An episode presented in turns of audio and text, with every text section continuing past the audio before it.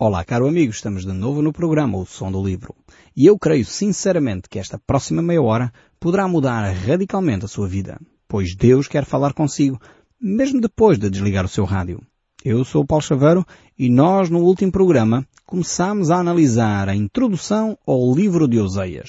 Nós estamos de volta ao Velho Testamento. O livro de Oseias é um livro do Velho Testamento considerado dos Profetas Menores. Os profetas menores não eram considerados por causa do seu valor. Atenção, não confunda. A ideia de chamar profetas menores não era que eles tivessem menor importância, não. A ideia de chamar profetas menores era pela forma como se agrupavam os livros do Velho Testamento. Havia os profetas maiores, porque os seus textos eram mais extensos, e havia os profetas menores, que foram aqueles que escreveram menos quantidade de texto. Ainda que, de facto, o livro de Oseias faz aqui uma transição, porque ele ainda tem vários capítulos, mas mesmo assim é considerado dentro do contexto dos profetas menores. Então Oseias é um profeta menor, no entanto não é menor na sua mensagem, não é menor no seu conteúdo. Aliás, o conteúdo do livro de Oseias é extremamente relevante, extremamente incomodativo até. Talvez se você nunca leu o livro de Oseias, vai achar aqui coisas um pouco estranhas. Mas porquê que Deus falou desta maneira? Porquê que Deus fez assim? A ideia central, a ideia-chave que Deus quer transmitir tem a ver com duas palavrinhas. Tem a ver com a palavrinha arrependimento e com a palavrinha confissão. A ideia central é, de facto, o amor de Deus para com o seu povo. Esta vai ser a mensagem que nós vamos encontrar aqui recorrentemente no livro de Oseias. Só que Deus vai usar aqui uma figura, uma parábola, uma história real, para relatar este seu amor. Deus tem, de facto, uma criatividade tremenda na forma como ele comunica com o seu povo.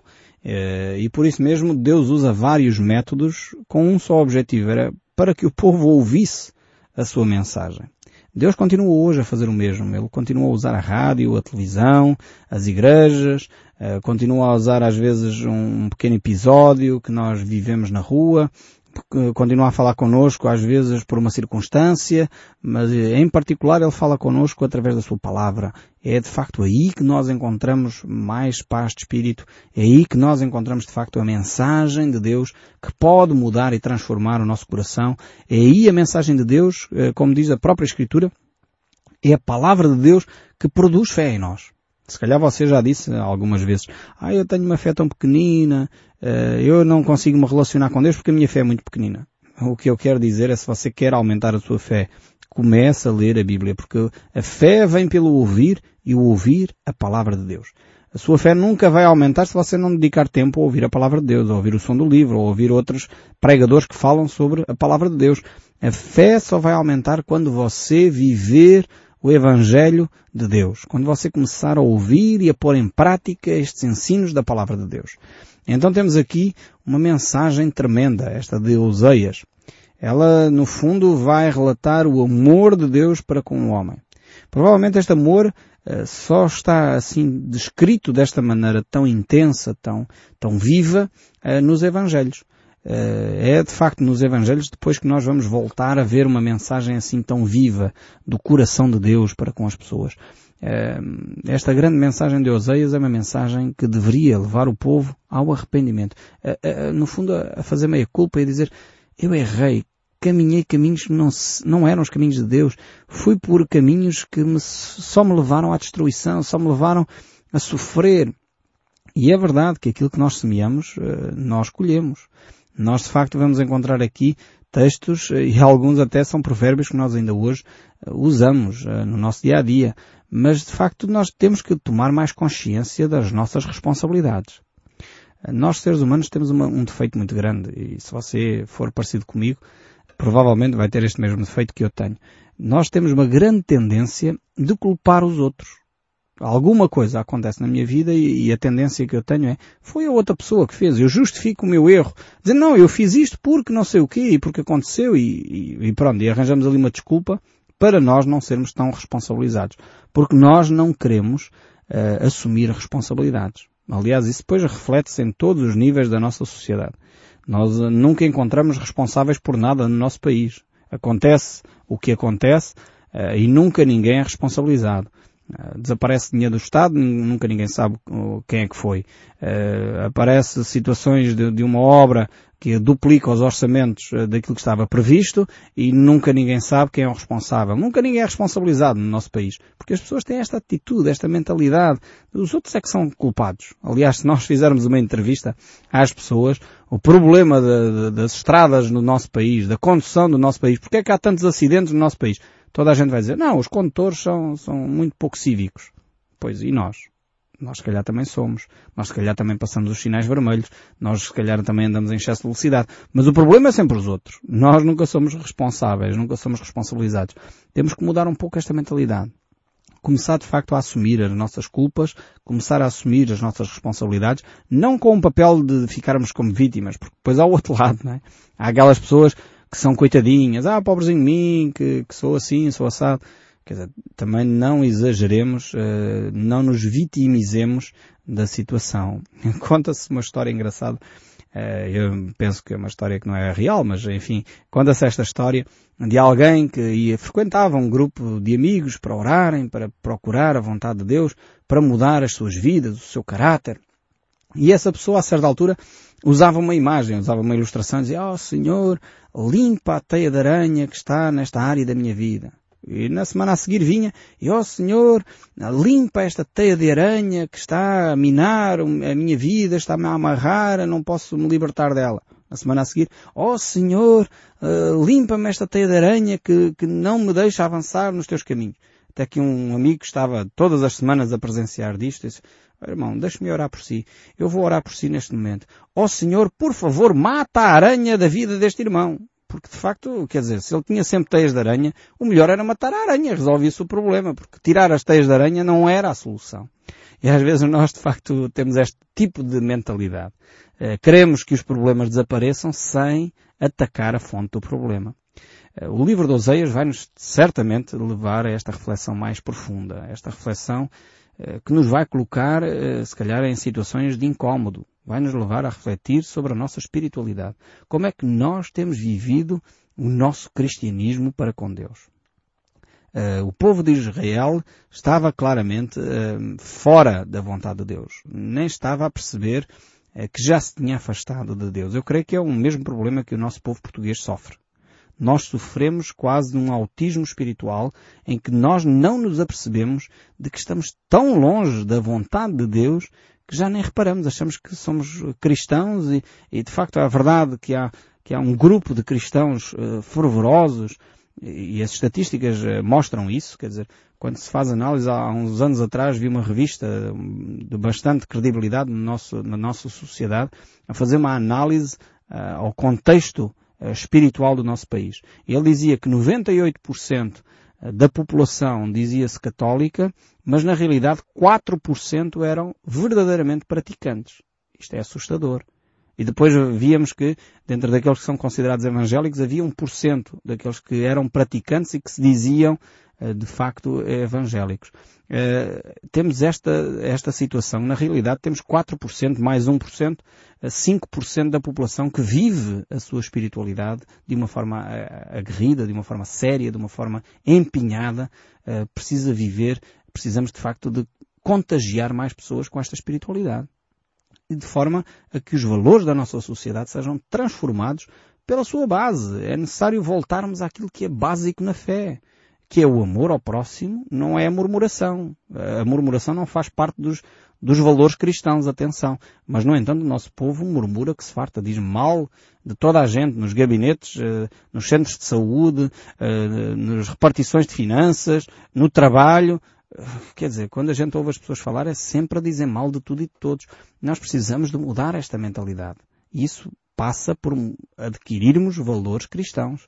Passa por adquirirmos aquilo que Deus nos ensina na sua palavra. Passa por uma espiritualidade contagiante, uma espiritualidade vivida. Não uma espiritualidade da religião, da cerimónia, da pompa e circunstância, das coisas belas. Também pode ter, isso não é o problema, não é ter as coisas e as cerimónias. O problema é que às vezes as cerimónias estão despidas de espiritualidade.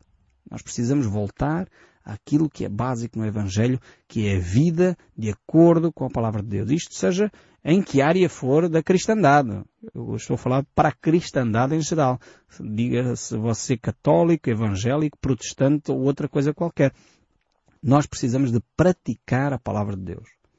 Porque é assim que Jesus diz que nós somos sábios. O homem sábio, ele conta aquela história do homem sábio e do homem, desculpem-me o termo, mas é o termo que Jesus usa, o homem que é estúpido. O homem que é néscio. Talvez a palavra néscio é mais bonita, não é?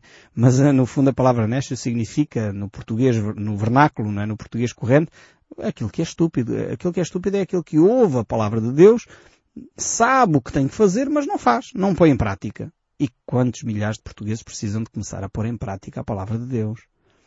E o homem sábio, por sua vez, é aquele que ouve a palavra de Deus, sabe o que tem que fazer e põe em prática de facto. Jesus diz que esse é o homem que constrói a sua casa sobre uma rocha firme.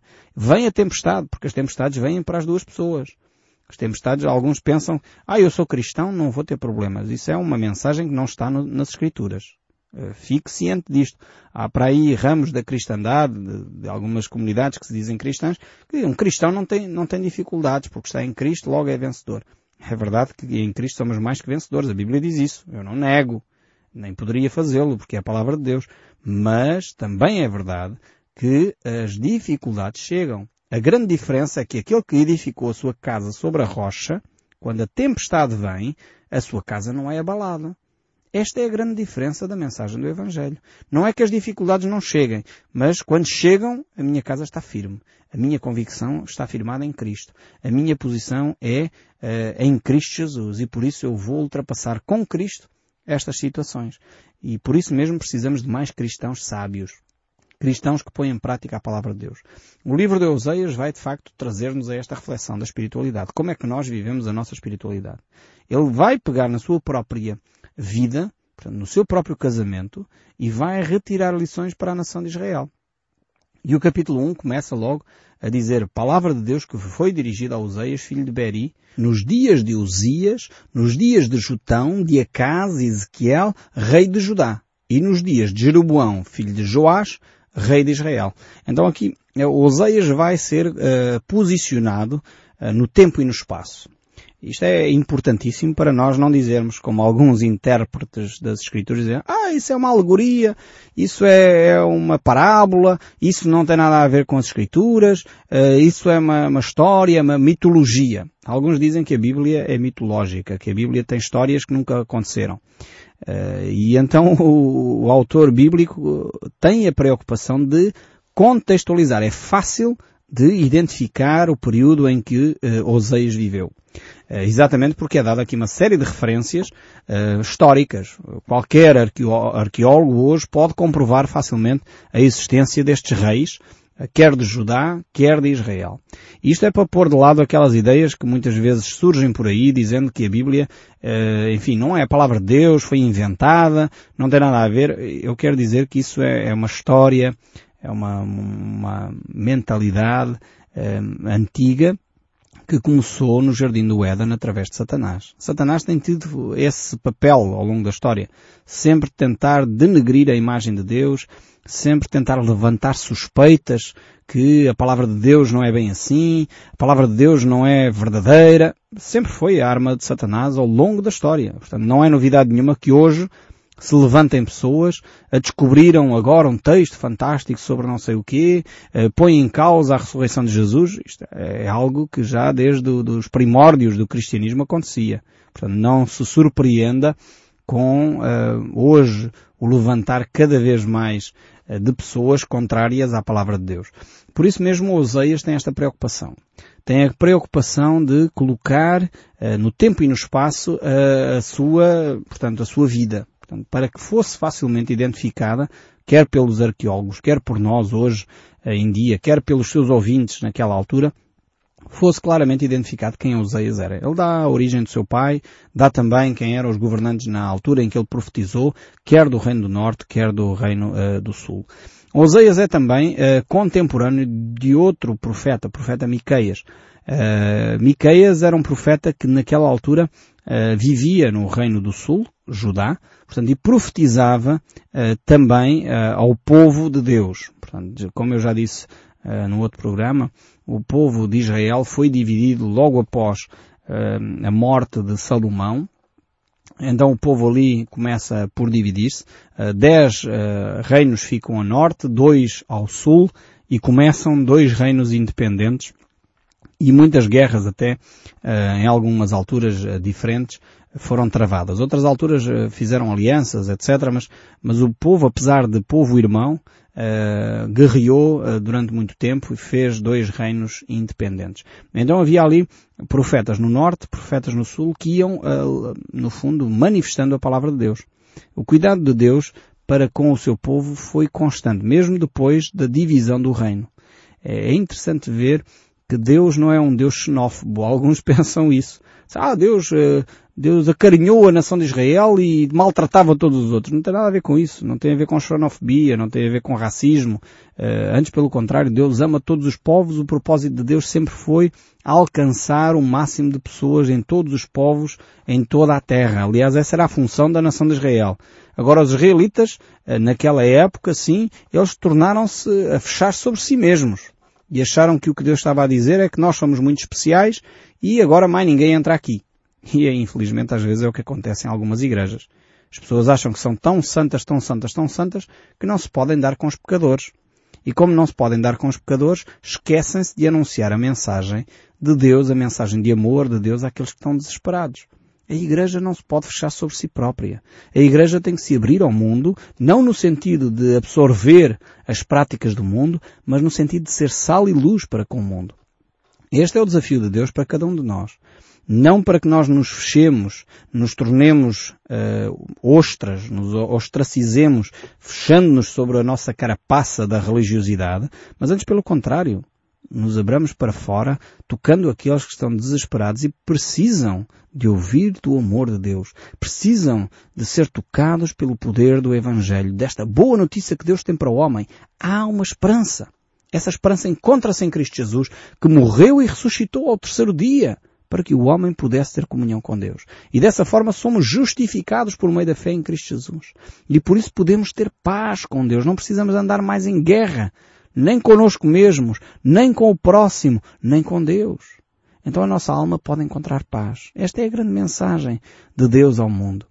E é triste quando uma comunidade, quando uma igreja se fecha sobre si própria, achando que são os únicos detentores da verdade e por isso são intocáveis. Isto realmente é contrário a toda a mensagem de Deus. Isto não quer dizer que não condenemos o pecado. Deus condena o pecado. Mas Deus ama profundamente o pecador. E é esta a mensagem que Deus tem para o mundo. É por isso que Jesus Cristo, enquanto estava entre nós, alguns diziam que ele era um comilão e um beberrão porque ele andava com os publicanos e com os pecadores. Ele andava com mulheres prostitutas que abandonaram a prostituição porque reconheceram o seu pecado. E as comunidades hoje talvez não conseguem acolher estas mulheres que vivem da prostituição, estes homens que vivem da prostituição, estas pessoas que vivem dos seus vícios. Precisam abandonar o seu pecado, sem dúvida, porque isso destrói, corrói a sua alma. Mas ao mesmo tempo precisam ser acolhidos. E é fundamental nós percebermos isto. O amor de Deus tem que tocar as franjas da sociedade. E é pena que as nossas igrejas se tenham fechado sobre si próprias, sobre as suas cerimónias, sobre os seus bonitos paletós, e se tenha esquecido de alcançar aqueles que muitas vezes estão mal trapilhos, vivem nas ruas, vivem parcamente, precisam de ser tocados pelo poder do Evangelho, para poderem ter vidas que sejam vidas genuínas, vidas abundantes, como diz as Escrituras. O livro de Oseias vai-nos fazer esta reflexão. Ele vai tocar em pontos-chave da nossa vivência espiritual. Nós temos que olhar, em primeiro lugar, para a nossa vida espiritual. É dela que emanam todas as outras coisas. Muitas vezes nós queremos fazer grandes reformas sociais, grandes reformas políticas, sem primeiro mudar o coração do homem. Não serve de nada. Os ismos do mundo não trazem qualquer alteração significativa à sociedade, sejam os capitalismos, comunismos ou outros ismos quaisquer. Infelizmente, nós já temos anos de vida suficiente para perceber que os ismos são tentativas do homem de melhorar a sociedade sem mudar o coração. Os ismos só funcionam quando o coração do homem é mudado. E por isso eu creio na vitalidade, na importância vital da Igreja ser separada do Estado. É vital que a Igreja não se misture com política, para que aqueles que anunciam o Evangelho possam anunciar o Evangelho puro e simples de Jesus Cristo, que transforma a alma das pessoas. Porque quando a alma é transformada, a sociedade muda, as políticas mudam. Quando o indivíduo é transformado pelo poder de Deus, ele necessariamente tem que compartilhar isso com os outros. E isso vai influenciar a sociedade, vai influenciar a sua família, vai influenciar aqueles que cruzam consigo. E obrigatoriamente isso vai influenciar as políticas, vai influenciar as reformas sociais, porque elas emanam de um coração convertido, de um coração transformado, de um coração que acredita na verdade, que acredita na transparência, que acredita na honestidade, que acredita no amor ao próximo, que acredita na solidariedade, mas acredita vestindo a camisola, não é acredita em tese, acredita até em práticas. Não se verga ao dinheiro, não se verga ao Deus Mamon, como dizia Jesus. Não se verga aos lobbies de influência, porque sabe o caminho que deve trilhar.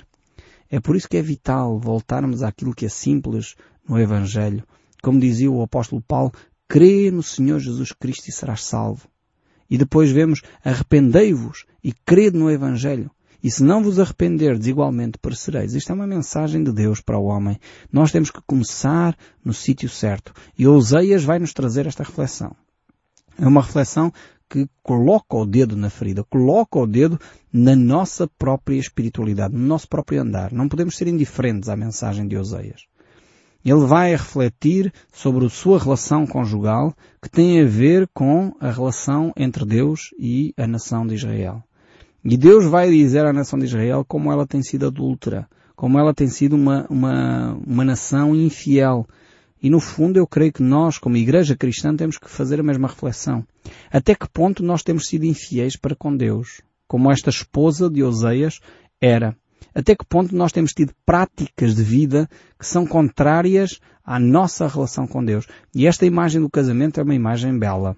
A Bíblia usa frequentemente esta imagem de relação conjugal para refletir sobre a espiritualidade do seu povo, sobre a espiritualidade agora da Igreja, ou no livro de Oseias, sobre a espiritualidade da nação de Israel.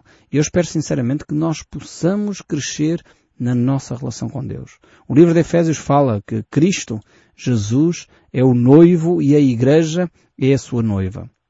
E para que a Igreja se apresente pura, santa, sem mácula, é necessário nós fazermos alguma reflexão. E é isso que nós nos propomos aqui nos próximos programas a fazer através do som deste livro. Eu espero sinceramente que Deus continue a falar consigo, mesmo depois de você desligar o seu rádio. E eu espero vê-lo de novo no próximo programa. Que Deus o abençoe ricamente e até lá, fique